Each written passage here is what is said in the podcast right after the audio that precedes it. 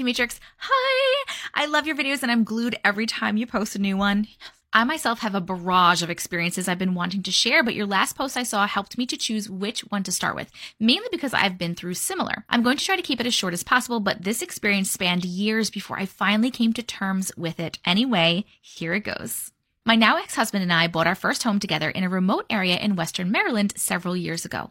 Immediately, there were strange things happening in the house, which was 100 years old when we bought it. Well, that's why. We bought it off an elderly woman in her 80s who had raised her family there and was there until we bought it.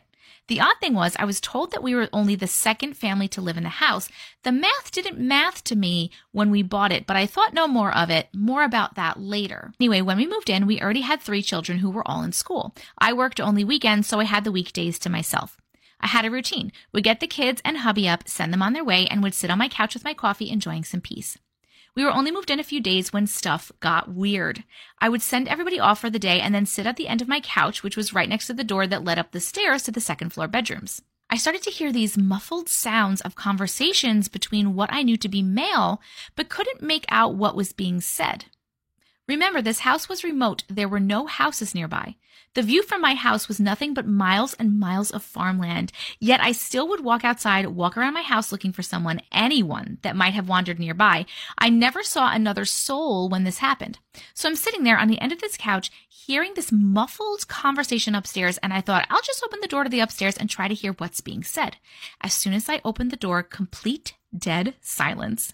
I close the door and then the convos immediately resume. I was in such denial. My upbringing basically made this sort of thing impossible and borderline demonic, but my gut knew that there was something there. I could feel it. My children were having experiences immediately. They'd mention things so matter of factly, they had no doubt that their experiences were 100% real. I struggled with it all, again, because of my upbringing. Anyway, four years after we moved there, we started renovations. That's when things went truly off the chain. We were putting on an addition to the house, a 20 foot by 20 foot room, along with a huge bathroom and a 12 foot by 8 foot hallway.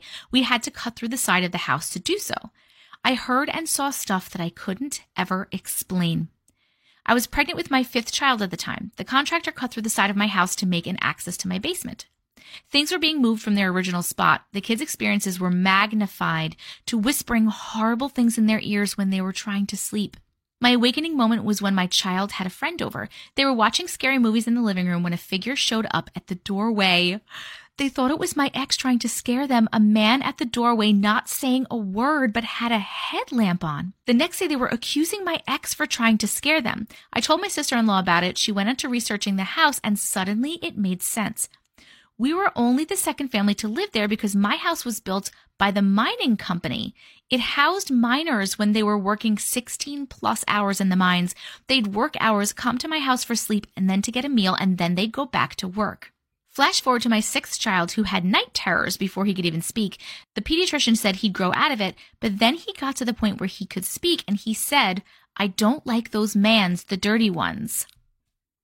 He said they were in my yard right outside my bedroom. Mind you, when we excavated for that addition, we found things in the ground that shouldn't have been there shoes, silverware, glass bottles, herbs, and tinctures. It was mind blowing. It's a thing fucking years later. I'm a believer now. I love when we find out the history of the house or the land or the item and we know like what exactly is going on. That is so crazy that your child and their friend saw a figure with a headlamp and then you found out miners were there. Crazy, man. Crazy. I gotta say, you left out a lot of details. I could have gone for a lot more details though. I'm just being greedy. Short Cast Club